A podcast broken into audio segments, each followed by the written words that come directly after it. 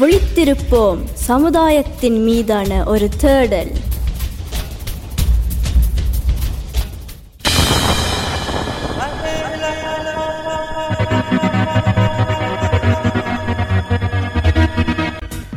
இன்று நான் விழித்திருப்போம் நிகழ்ச்சியில் சார்ல்ஸ் அண்டன் ஆண்டனி அவர்களின் ஒரு மாவீரர் கதையோடு இன்று நான் விழித்திருப்போம் நிகழ்ச்சி சங்கமிக்க இருக்கின்றது. ஆமாம் ஆயிரத்தி தொள்ளாயிரத்தி எழுபத்தி ஆயிரத்தி தொள்ளாயிரத்தி எழுபதாம் எழுபது தொடக்கம் ஆயிரத்தி தொள்ளாயிரத்தி எண்பத்தி மூன்று வரையான காலப்பகுதியில் சக தொ- தோழர்களால் போராளிகளால் அரசியல் தலைவர்களால் மற்றும் தமிழ் மக்கள் அனைவராலும் தம்பி என்று பாசத்தோடு அழைக்கப்பட்டு வந்தவர்தான் நமது தேசிய தலைவர் பிரபாகரன் அவர்கள். ஆயிரத்தி தொள்ளாயிரத்தி எண்பத்தி மூன்று பிற்பாடு அந்த தம்பி என்ற சொல்லாடல் மறைந்து அண்ணா தலைவர் என புதிய பரிமாணத்தோடு எம் தலைவரை அழைத்து தொடங்கினர். இரண்டாயிரமாம் ஆண்டின் பின் தமிழினத்துக்கு தேசிய தலைவர் ஒருவர் என்றால் அது எங்கள் தலைவர் பிரபாகரன் மட்டுமே என்று ஒட்டுமொத்த தமிழினமும் பொங்கு தமிழ் வாயிலாகவும் ஏகமானதாக ஏகமானசாகவும் உணர்வு பூர்வமாகவும் ஏற்றுக்கொண்ட ஏற்றுக்கொண்டார்கள். இதுதான் கால நீரோட்டத்தில் தம்பி என்ற ஒருவர் எல்லோர் மனங்களிலையும் என்னோ எல்லோர் மனங்களையும் வென்று தமிழினத்தின் தேசிய தலைவராகியது. வரலாற்று கோட்பாட்டின் தத்துவப்படி வரல் வரலாறு என்பது எப்போதும் சக்கரம் போல சுழன்று கொண்டே இருக்கும் இருக்குமாம். ஒரு விடயம் திரும்ப திரும்ப சுழற்சி முறையில் அதே போல நடந்து கொண்டு இருக்கும் என்பார்கள். அதுபோலதான் எம் போராட்ட வரலாற்றிலும் ஒரு விடியம் விடயம். திரும்பவும் அதே போல நடந்தது. இரண்டாயிரத்தி மூன்றுக்கு பின் தம்பி என்ற சொல் இயக்கத்தினுள் மீண்டும் விஸ்வரூபம் எடுத்துக்கொ எடுக்கத் தொடங்கியது. இந்த முறையும் அந்த தம்பியை பாசத்தோடும் உரிமையோடும் அழைத்து கொண்டு அழைத்து கொண்டார்கள் யார் இந்த புதிய தம்பி? இவனுக்கு ஏன் என்றும் இல்லாத இல்லாதவாறு இந்த விசேட முக்கியத்துவம் கொடுக்கப்படுகிறது. எம் தலைவரை கூட அன்று தம்பியாக அழைத்த போது இருந்த எதிர்பார்ப்பை விட இவனிடம் மட்டுமே ஏன் சற்று அதிகமாகவே எதிர்பார்க்கப்பட்டது? அது எவ்வாறு சாத்தியம்? பெரும் சமராடிய வீர தளபதி தளபதிகள் கூட இவனை வியந்து மற்றும் ஆச்சரியத்தோடும் பார்த்தார்கள். என்றால் நம்பவா முடிகிறது? இவன் என்ன மாயம் செய்தான்? யார் இவன்? இவைக்கான பதில்கள் மக்களும் அறிய வேண்டும் என்பதற்காகவே இது எழுதப்படுகிறது. அன்பான்ற தமிழீழ மக்களே எமது போராட்டம் சார்ந்தோ இயக்கம் சார்ந்தோ தலைவர் சார்ந்தோ இன்னும் நிறைய அவிழ் அவிழ்க்கப்பட்டதாக முடி முடிச்சூலக முடிச்சு முடிச்சுகளாகவே பல விடயங்கள் இருக்கின்றன. அதில் தம்பி என்ற ஒரு முடிச்சும் அடங்கும். ஆ மக்களே இவன் வேறு யாரும் இல்லை. தமிழினம் கண்டிராத எம் வீரத்தலைவனின் மூத்த புதல்வனா. பீம சார்ஸ் ஆண்டனி பற்றிய பகிர்வுதான் இது. இவர்தான் அந்த தம்பி. இவர் போராளியாகி இயக்கத்தின் புயலாக பிரவேசி பிரவேசித்து தன் திறமையும் மற்றும் புதிய சிந்தனை கதிர்வீச்சால் பா படிப்படியாக முன்னேறி விடுதலையும் இயக் இயக்கத்துக்கே ஒரு புத்துணர்ச்சியாக ஏற்படுத்திய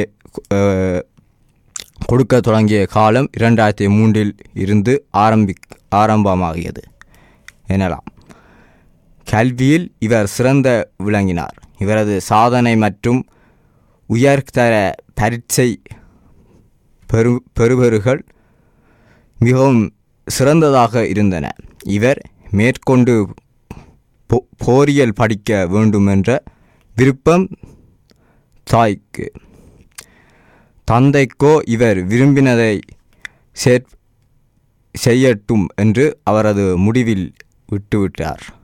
ஆனால் இவர் விருப் விரும்பினதெல்லாம் ஒன்றே ஒன்றுதான்.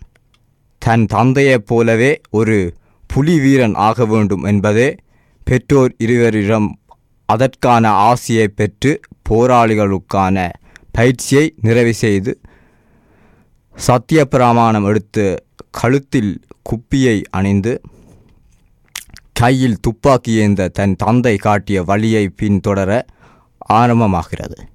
இவருடைய இயக்க பிரவேசம் என்பது விடுதலை புலிகள் இயக்கத்தின் நீண்ட வரலாற்றின் குறிக்கப்பட்ட வேண்டிய ஒரு புதிய அத்தியாயம். இரண்டாயிரத்தி மூன்றிலிருந்து இரண்டாயிரத்தி ஒன்பது வரையான காலப்பகுதி தம்பியருடைய தம்பியுடைய எழுச்சி காலங்கள் என கூறலாம். இவர் வருகைக்கு பின்னரே ஒரு பிரிவு இயக்கத்தின் மாபெரும் விருட்சமாக வளர்ச்சியடைந்து அந்த பிரிவுதான் கணனி கணனி பிரிவு என்று விடுதலை புலிகள் இயக்கத்தில் அழைக்கப்பட்டது. அந்த பிரிவின் உருவாக்கம் கேர்னல் ராஜ் அன்னையின் மறைவுக்கு பின் அவரின் பெயரை தாங்கி கேர்னல் ராஜ் படை படை படையறிவி தொழில்நுட்ப படையணி என்ற பேரில் ஆரம்பிக்கப்பட்டது. ஆனால் அந்த பிரிவின் வேலை திட்டங்கள் மிகவும் ரகசியம் வாய் வாய்ந்ததாக இருக்க காரண வாய்ந்த வாய் வாய்ந்ததாக இருந்த காரண காரணத்தாலே அதுக்கு புனை பெயராக கணனி பிரி பிரிவு என்று அழைத்து வந்த வந்தார்கள். புதிய ஆயுதங்கள் தொழில்நுட்பம் ஊடாக இயக்குவது. ரிமோட் கண்ட்ரோலர் மூலம் இயக்க இயக்கும் படகுகள்.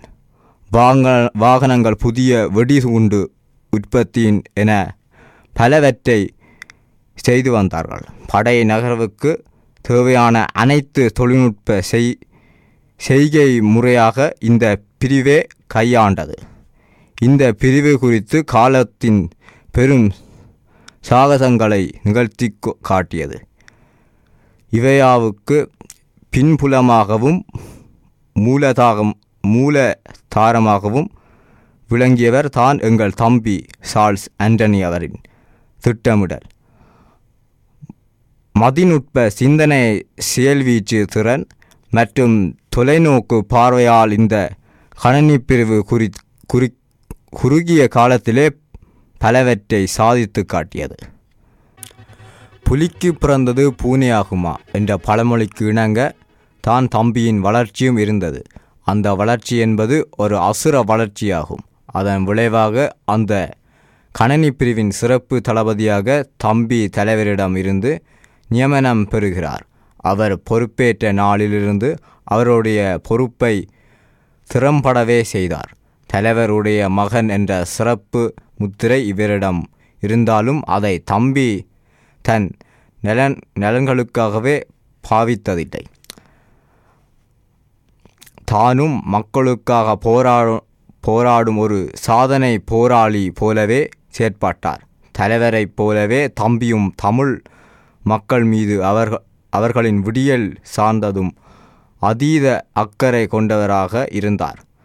தலைவரை விட ஒரு படி மேலே மேலே சென்று தமிழீழ விடுதலை பெற்றபின் அந்த திருநாட்டை எப்படி ஒரு சமூக பொருளாதார அபிவிருத்தி பாதைக்கு கொண்டு செல்ல வேண்டுமென நேர்த்தி நேர்த்தியான கண்ணோட்டத்தை வைத்திருந்தார். இவ்வாறு சிந்தித்து எப்படி தம்பியால் மட்டுமே முடிகிறது என்று அவ்வருகில் நின்று பழகிய பலர் பிரிமி பிரமித்து ப- பிரமித்ததுண்டு. ஆகா இவரால இவரால் இவரால் நாம் நி நிகரற்ற தலைவனின் பிள்ளை என்று மெய்சிலிர்த்து பெரும பெருமைப்பட பட்டதும் உண்டு. இவருடைய இவருடைய ஆளுமை வெகுவாக இவரோ இவரோடு பழகிய அனைவரையும் ஆட்கொண்டது என்று சொ சொன்னால் அது மிகையல்ல. உண்மையே இரண்டாயிரத்தி ஐந்து காலப்பகுதியில் அது இயக்கத்துடைய அனைத்து பட படகு கட் கட்டுமா கட்டுமானங்களும் படகு கட்டுமானங்கள் கடற்புலிகளால் மேற்கொள்ளப்பட்டு வந்தது. அந்த நேரங்களில் படகு கட்டிய பிற்பாடு படகின் சமநிலையை கல கடலுக்குள் இரு இறக்கி தான் பார்க்க வேண்டிய சூழ்நிலை. அதனால் வரும் சிரமங்கள் கடற்புலிகளுக்கு மிகவும் ச சவாலாக இருந்த இருந்து வந்தது. இதனால் இதனால் தலைவர் தம்பியை அழைத்து புதிய படகுகளின் சமநிலையை சோதிக்க ஒரு பெரிய தொட்டி ஒன்று கட்ட வேண்டும் என்று அதை முல்லைத்தீவு பிரதேசத்தில் கடலுக்கு நெருங்கிய ஒரு இட இடத்தையும் குறிப்பிட்டு அங்கே இதை குறிப்பிட குறிப்பிட்ட மாதங்களுக்குள் செய்து தரும் படி படி பணிந்தார். தம்பியும் அதுக்கு இணங்கி உடனடியாக அதை செய்து முடிப்பதற்கான வேலைகளில் இறங்கினார். பன்னியில் இரு இருந்த கட் கட்டிட பொறி பொறியலாளர் பொறியியலாளர்களை வரவழைத்து இதை செய்வதற்கான ஆலோசனையை நடத்தினார். அந்த கட்டிட பொறியியலா பொறிய பொறியியல் பொறியியலாளர்கள் பல வருடங்கள் அனுபவம் வாய்ந்தவர்கள்.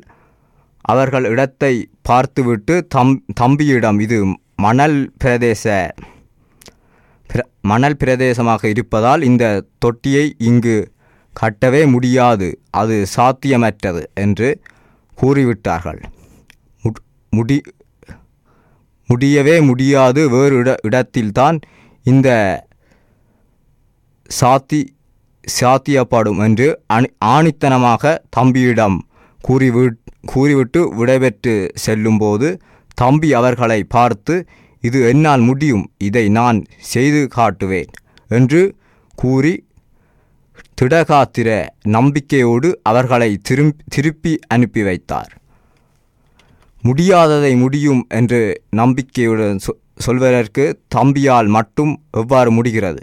கல்வி மோதவி மோதவிகளால் நிராகரிக்கப்பட்ட பத்தொன்பது வயதை நிரம்பிய இளைஞன் தன்னால் செய்து காட்டி காட்ட முடியும் என்ற சவால் விடுவது வியக்கத்தக்க ஒன்று.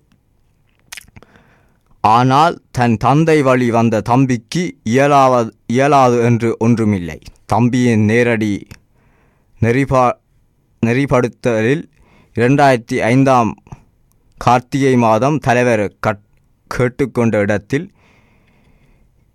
இரும்பு தொட்டி கட்டப்பட்டு நிறைவ நிறைவடைந்தது. தன் தந்தைக்கு இது இது பிறந்த நாள் பரிசாக அமைய வேண்டும் என்பதற்காக பல சவால்கள் மத்தியில் கடல் தண்ணீரை நேரடியாக இரு- இந்த தொட்டி தொட்டிக்குள் நிறைந்தது. நிறைந்து கார்த்திகை இருபத்தி ஆறு அன்று தலைவரிடம் இந்த அவரின் பிறந்தநாள் பரிசு பொருளாக ஒப்படைக்கிறார். இதுவல்லவா ஒரு தூய்மையான வீரன் தன் தந்தைக்கு செலுத்தும் பாசம்.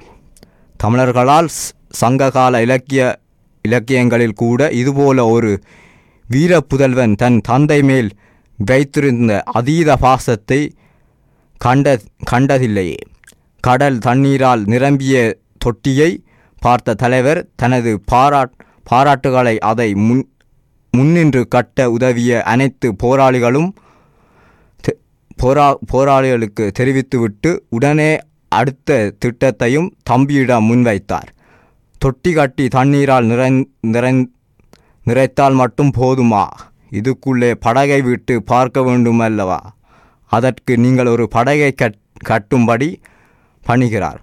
அந்த படகு ஏ அ- படகாக இரும்பு தடகுகளால் கட்டப்பட்ட கட்டப்பட வேண்டும் என்ற நி- நிபந்தனையும் விதிக்கிறார். அத்தோடு நின்று விடாமல் அந்த படகை கட்டுவதற்கு உதவ கடல் பொறியா பொறியாளர்கள் ஒருவரையும் தந்துவிட்டு இதை இரண்டு மாதங்களுக்குள் முடித்து தரும்படி தம்பியிடம் கூறிவிட்டு அ- கூறிவிட அதை செய்திட்ட தம்பியும் உடனே வேலையில் இறங்குகிறார்.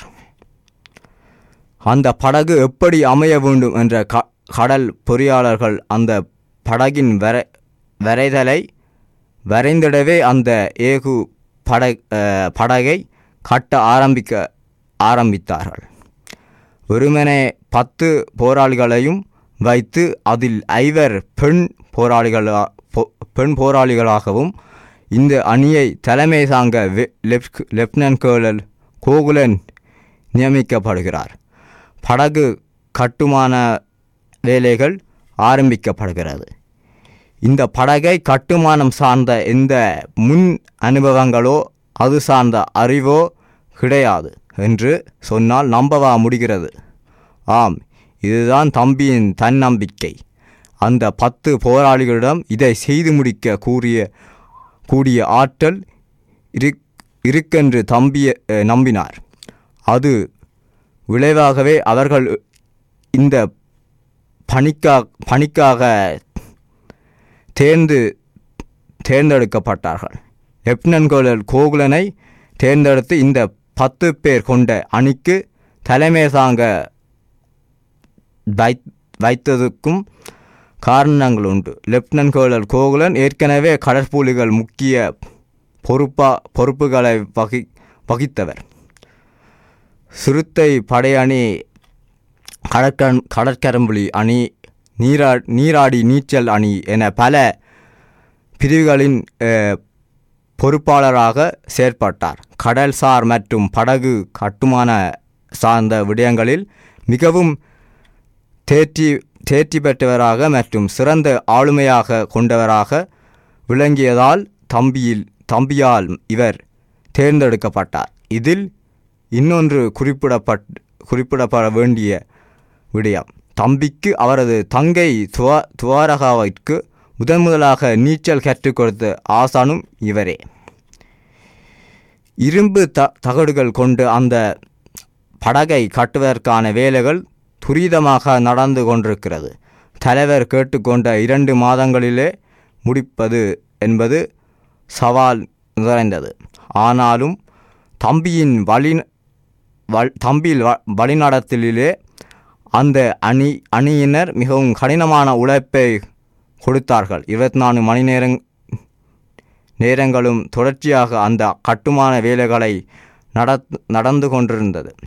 சில போராளிகள் தூக்கமின்றி மூன்று அல்லது நான்கு நாட்கள் தொடர்ச்சியாக நித்திரையின்றி தங்களை வருத்தி வேலை செய்த தருணங்களும் உண்டு. இப்படியான செயற்பாடுகள் தலைவரை கூட பெருமைப்பட வைத்தது பிரிமி பிரமிக்க வைத்தது என்றால் பாருங்களேன். போராளிகளுக்கு தாயும் தந்தையுமானவராக விளங்கியவர் தான் எம் தலைவன் போராளிகள். தங்ககள் தங்கைகளை வருத்தி தான் தங்கைகளை வருத்தித்தான் எம் தலைவர் தலைவர் போராளிகள் அர்ப்பணிப்புடன் வேலை செய்யும் பொது பொது வேலை செய்யும் போது அதை தாங்கி கொள்ளதா கொள்ளதாக தா தாயக மற்றும் பாசத்தோடு கவனிக்க தந்தையாக விளங்கினார். அதே போலத்தான் தம்பியும் எல்லோரையும் தன் கூட பிறந்தவர்களாக போல கவனித்து வந்தார். இரண்டாயிரத்தி ஆறாம் ஆண்டு லெப்ட் தலைவர் கேட்டுக்கொண்டதற்கு இணங்க இரும்பு தகடுகளால் கட்டி முடிக்கப்பட்ட அந்த படகு இதற்கு தம்பியால் ஊடுருவி என்ற நாமம் இடப்படுகிறது. இந்த படகின் நீர் சமநிலை பார்ப்பதற்காக ஏற்கனவே இதற்காக கட்டு கட்டப்பட்ட அந்த தொட்டியில் இறங்குகிறார்கள். தலைவரும் அதை பார்வை பார்வையிடுவதற்காக வருகிறார். சமநிலை எல்லாம் நேர்த்தியாக இருக்க இனி இதை கடலிலே இறங்க படகை ஓட வ- வையுங்கள்.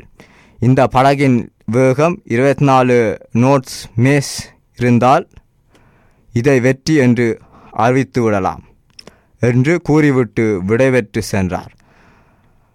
அப்போதைய காலக அப்போதைய காலகட்டத்தில் கடற்புலிகளின் வ வசம் இருந்த அணை அனைத்து தாக் க- தாக்குதல் படகுகளும் பயர் பொருள் பொருளால் தயாரிக்கப்படப்பட்டவை முதன் முதலாக இரும்பு தகடுகளால் தயாரிக்கப்பட்ட தாக்குதல் பட் படகு என்றால் இந்த ஊடுருவி. தான் இருப்பால் இருப்பால் தயாரிக்கப்பட்டதால் இதன் எடை தண்ணீரில் வை வேகத்தை குறைக்க குறைக்கக்கூடும். என்று தலைவர் எண்ணியிருந்தால் தான் இந்த இருபத்தி நான்கு நோட்ஸ் மேஸ் ஓடினால் இது வெற்றி என கருதினார். இந்த படகை முல்லைத்தீவு கடலிலே இறங் இறங்குவதற்காக தம்பி அனைத்து ஏற்பாடுகளையும் செய்தார். இதை பார்வையிட தலைவரும் இய- இயக்கத்தின் சிறப்பு தளபதி தளபதிமார்களும் முக்கிய பொறுப்பாளர்களும் வருகை தர இருப்பதால் ஏற்பாடுகள் யாவையும் விசேட கவனிப்பு கொடுத்து செய்து வந்தார் தம்பி. அந்த நோ அந்த நேரத்தில் பெண் போராளி ஒருவர் தம்பியிடம் சென்று தம்பியோட அம்மாவும் தங்கச்சியும் இதில் கலந்து கொள்ள வருவார்களா என்று வின் என்று வினா வினாவா தலைவரின் மகனாகிய அவர் சொன்ன பதில் இதுதான். அம்மாவும் தங்கச்சியும் இயக்க போராளிகள் இல்லை. அவர்கள் பொது சனங்கள். அதனால் அவர்கள் இங்கு அம- அழைத்து வர முடியாது என்று பதி பதிலளித்த பளி பதிலளித்த இதை கேட்ட அந்த பெண் போராளிகள் வாயடைத்து போய் நின்றனர். ஆம் எம் மக்களே தந்தை சொல்மிக்க மந்திரமில்லை என்பதன் பொருளாகவே தம்பியின் செயற்பாடுகள் அமைந்தன. ஓர் அமைதியான க- காலை பொழுதில் ஊடுருவி என்ற பெயரை தாங்கி அந்த படகு முல்லைத்தீவு கடலில் இறக்கப்பட்டது கரையில் தலைவருடன் தம்பியும் மற்றும் ஏனைய சிறப்பு தளபதிகளும் பொறுப்பாளர்களும் ஆவலுடன் காத்திரு காத்திருக்கையிலே கடலிலே இந்த படகை ஓட்டி செல்பவர்கள் செல்பவராக லெப்டினன்கள் கோகுலல் வீற்றிருக்க அவருடன் கடற்புலிகளும் சிறப்பு தளபதி சூசையும் கூடவே நின்று கரையில் நிற்பவர்களுக்கு அதன் வேகத்தை அறிவித்த வண்ணம் இருந்தார்.